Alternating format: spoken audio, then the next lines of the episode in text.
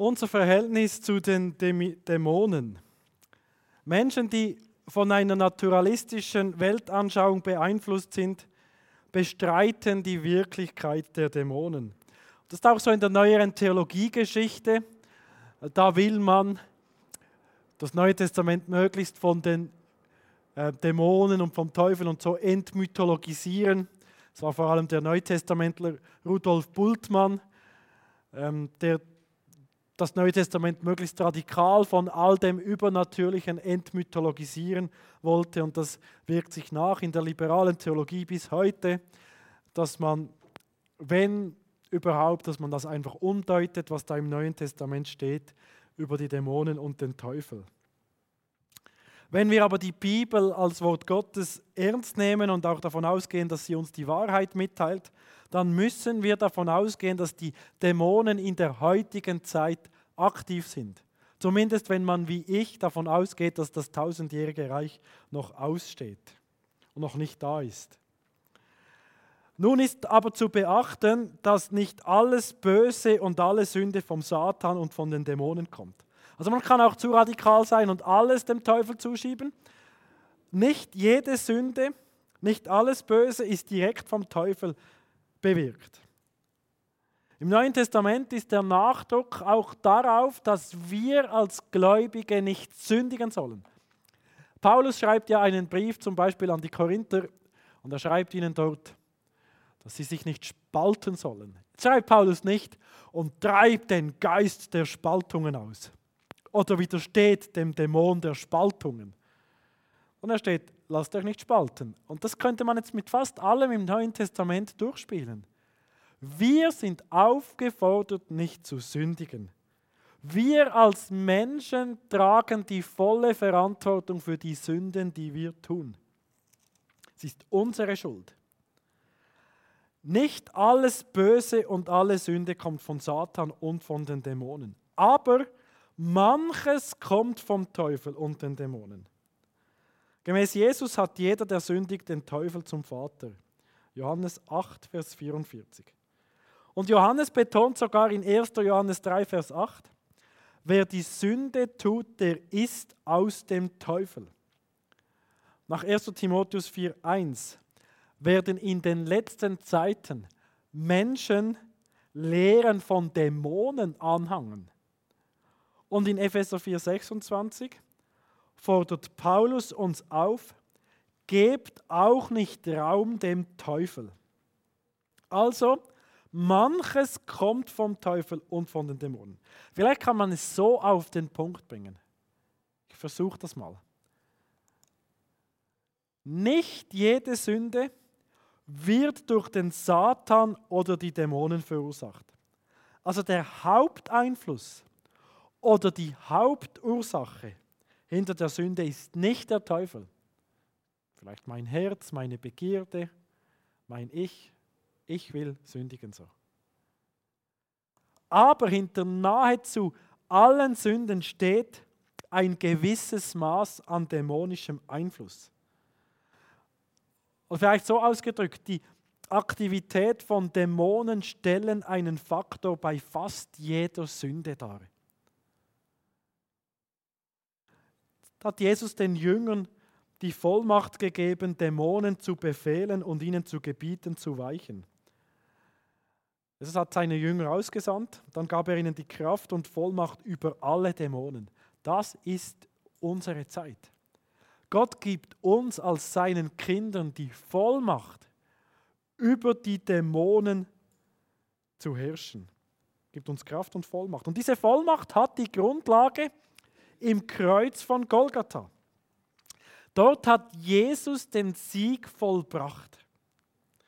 In Hebräer zwei vierzehn steht, Christus ist nun auch ein Mensch geworden wie wir, um durch seinen Tod dem Teufel als dem Herrscher über den Tod die Macht zu entreißen.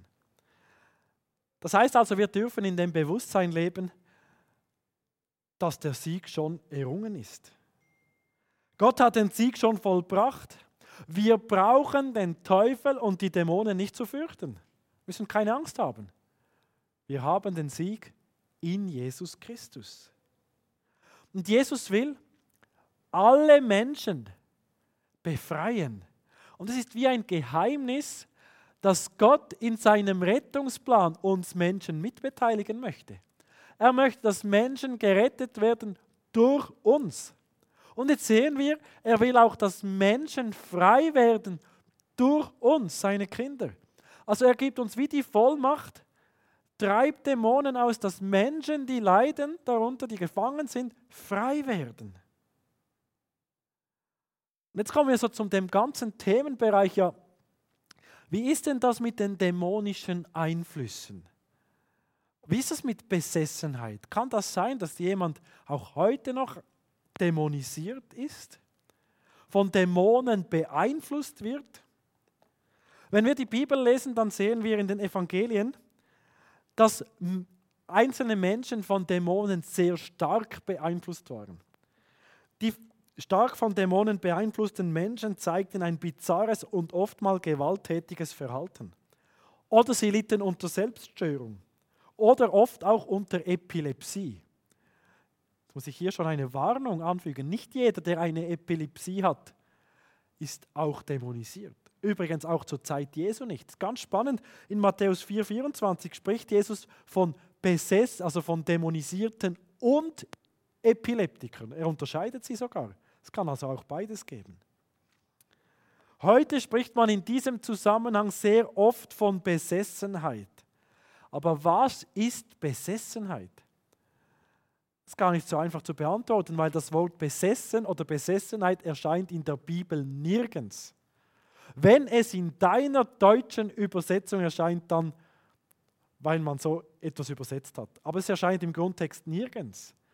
Es erscheint im Neuen Testament oft so der Ausdruck, er hatte einen Dämon. Das ist so die Beschreibung. Er hatte einen Dämon.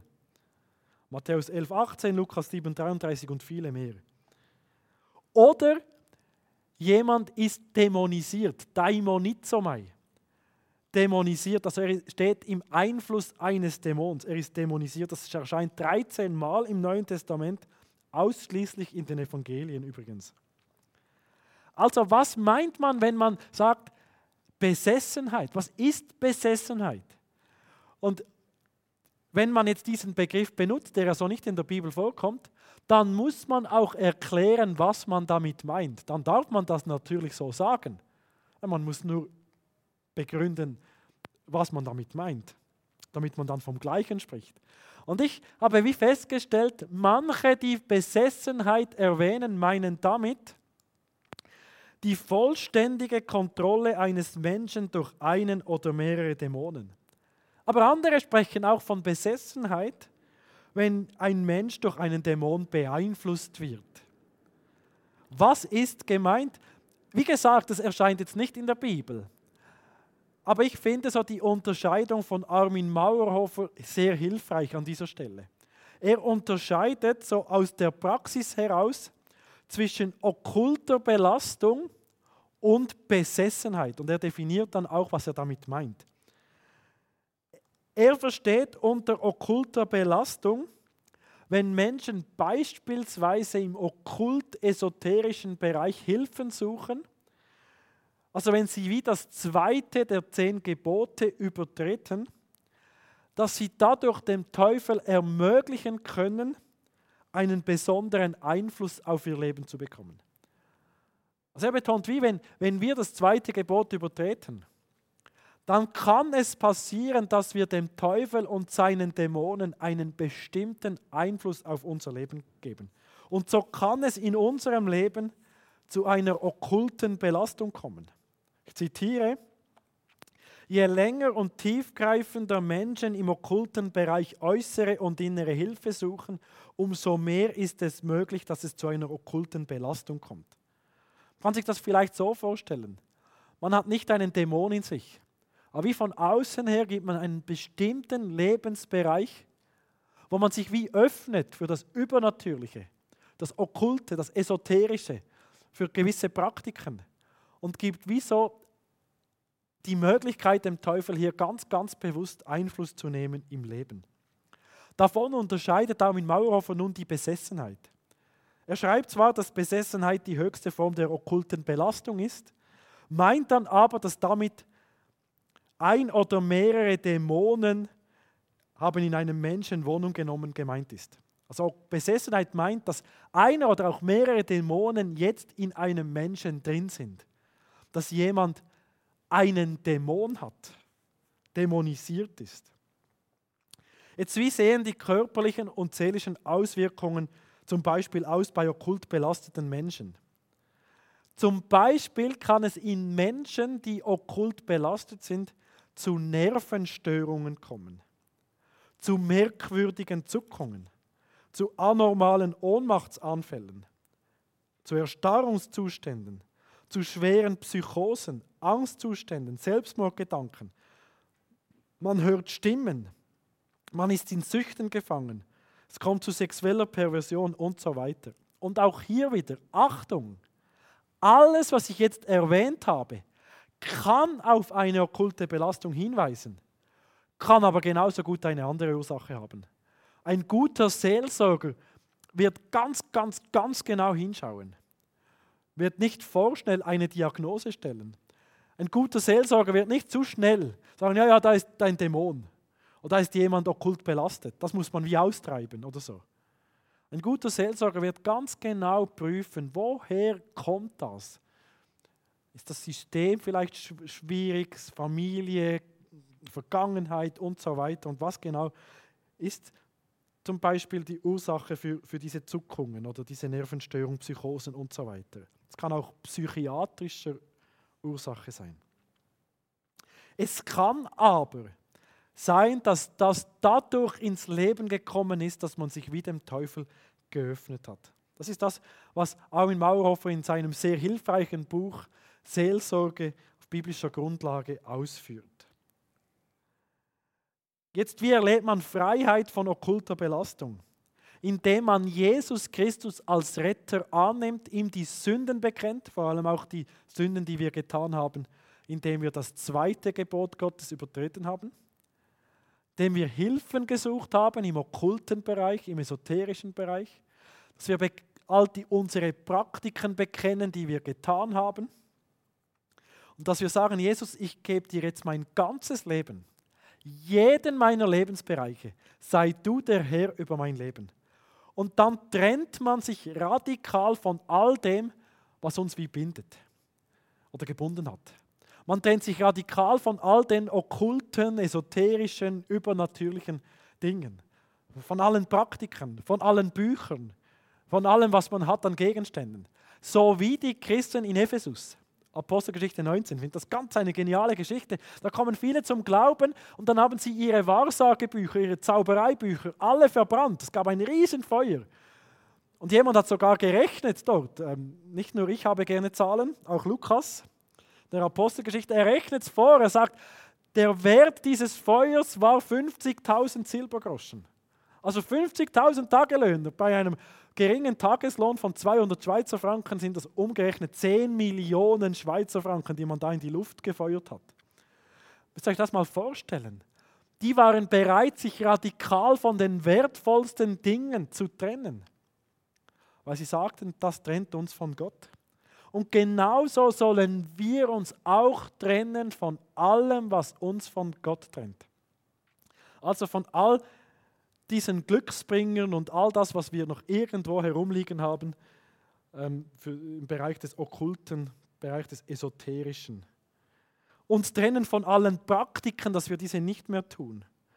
Und dann ist es oft seelsorgerlich hilfreich, dass wir uns bewusst lossagen von diesen Dingen. Also wir sagen im Namen von Jesus Christus, ich sage mich los von dieser Bindung oder von dem, was ich da wie in meinem Leben hatte, von dem Einfluss, den ich wie dem Teufel gegeben habe. Es kann sehr hilfreich sein, dass man sich hier wie lossagt. Jetzt, wie ist das mit der Besessenheit? Und wie wird man frei davon? Das möchte ich euch erklären anhand eines Erlebnisses, das ich selbst eins zu eins so gemacht habe. Es ist schon ein paar Jahre her. Da war plötzlich in meinem Büro ein Pärchen. Ähm, junger Mann, junge Frau, befreundet, Ich weiß nicht mehr so genau, warum die bei mir in meinem Büro waren. Ich glaube, sie wurden vermittelt durch einen befreundeten Pastor oder seine Frau, weil irgendjemand von beiden oder beide bei uns in der Region wohnten. Dann haben wir einen Samstagnachmittag, habe ich sie zu mir eingeladen, waren sie vor mir. Und ich habe dann schnell herausgefunden, die junge Frau, die ist christlich aufgewachsen und sagt auch von sich, dass sie Christ ist. Ihr Freund hingegen total nicht Christ. Und dann haben wir gesprochen und ich habe dann irgendwann Jesus gesagt. In diesem Moment begann dieser junge Mann zu zittern, begann zu schwitzen. Und ich habe gemerkt, da ist etwas nicht so gut. Und er hat mir dann von sich aus erzählt, ein bisschen beschönigend so, ja, weißt du, ich habe ihn in mein Leben genommen. Gefragt, wer ist ihn so? Also ich war ein bisschen, hä? Sagt, ja, ja, weißt du, äh, beim Gamen. Ähm, irgendwann einmal habe ich, hab ich äh, den, einen Dämonen in mein Leben ganz bewu- also e- eingeladen. So. Gemerkt, er hat wie so einen bewussten Zeitpunkt, da hat er einem Dämonen, konnte sogar den Namen nennen, gesagt, er soll in sein Leben kommen. Und das ist wie passiert? Wer genau da in seinem Leben war, keine Ahnung, aber es war wie eine Dämonisierung. Und ich habe das so gemerkt, immer wenn ich über Jesus sprechen wollte, begann er zu schwitzen. Er selbst konnte den Namen Jesus nicht aussprechen.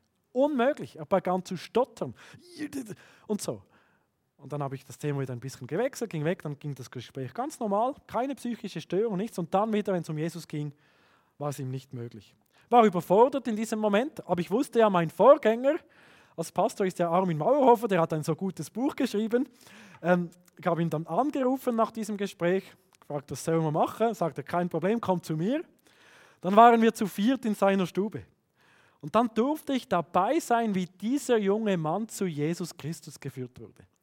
Wir haben ihn gefragt, möchtest du frei werden? Gesagt, ja. Glaubst du an Jesus Christus? So, ja. Also dann bete jetzt. Sag, Jesus. Es ging sicher zwanzig Minuten, bis dieser junge Mann das Wort Jesus aussprechen konnte. Er begann zu schwitzen, zu stottern. Es ging einfach nicht. Wir haben auch zugesprochen, wir haben gebetet, wir haben gerungen und wieder gebetet und wieder gesagt, probier es nochmal. Nach etwa zwanzig Minuten, Jesus. Und dann ging es. Und dann konnte er seine Sünden bekennen, eins nach dem anderen, ganz normal. Bis auf die Sünde im okkulten Bereich. All das, das konnte er nicht aussprechen, auch nicht Vor allem nicht, dass er einen Dämonen in sein Leben gelassen hat. Konnte er nicht aussprechen. Dauerte wieder extrem lange, bis er das über seine Lippen brachte. Und dann plötzlich hat er es wie geschafft. Er hat diese Sünde bekannt. Und dann haben wir im Namen von Jesus Christus diesem Dämonen geboten zu weichen. Und ab diesem Zeitpunkt war dieser Mann frei. Und er konnte jetzt beten. Und wir haben immer gesagt, komm, sag Gott nochmal Danke. Sagt Jesus, danke. Und es war wie normal, er konnte sprechen, wie wenn nichts gewesen wäre. Und er hat Gott immer wieder gedankt für die neue Freiheit. Hat dann den Glaubensgrundkurs auch besucht. Der war zufälligerweise, hat er gerade begonnen an diesem Freitagnachmittag, Abend. Damals, also wunderbare Fügung Gottes. So. In diesem Moment, das ist schon ein paar Jahre her, habe ich deutlich wie nie die Macht im Namen Jesus erlebt. Apostelgeschichte vier zwölf. In keinem anderen Namen ist die Macht als im Namen Jesus Christus. In diesem Moment so erlebt. Also, ich glaube, es gibt Besessenheit. Es kann in speziellen Fällen zu Dämonisierung kommen. Und Freiheit ist möglich im Namen von Jesus Christus. Jetzt die Frage, kann auch ein Christ dämonisiert sein? Wenn wir jetzt darunter, unter dieser Besessenheit, eine Besessenheit im zweiten Sinn verstehen, dann glaube ich, nein, geht nicht. Ich glaube, es ist unmöglich, dass ein Kind Gottes einen Dämon in sich hat. Unmöglich. Wer das vorstellt, der bildet sich etwas ein. Das ist eher psychisch dann.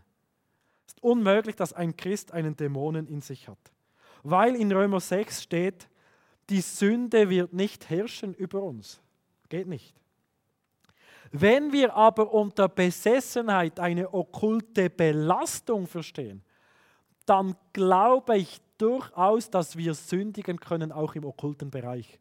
Und damit auch als Christen dem Teufel wie ein Verfügungsrecht wiedergeben über einen gewissen Bereich in unserem Leben.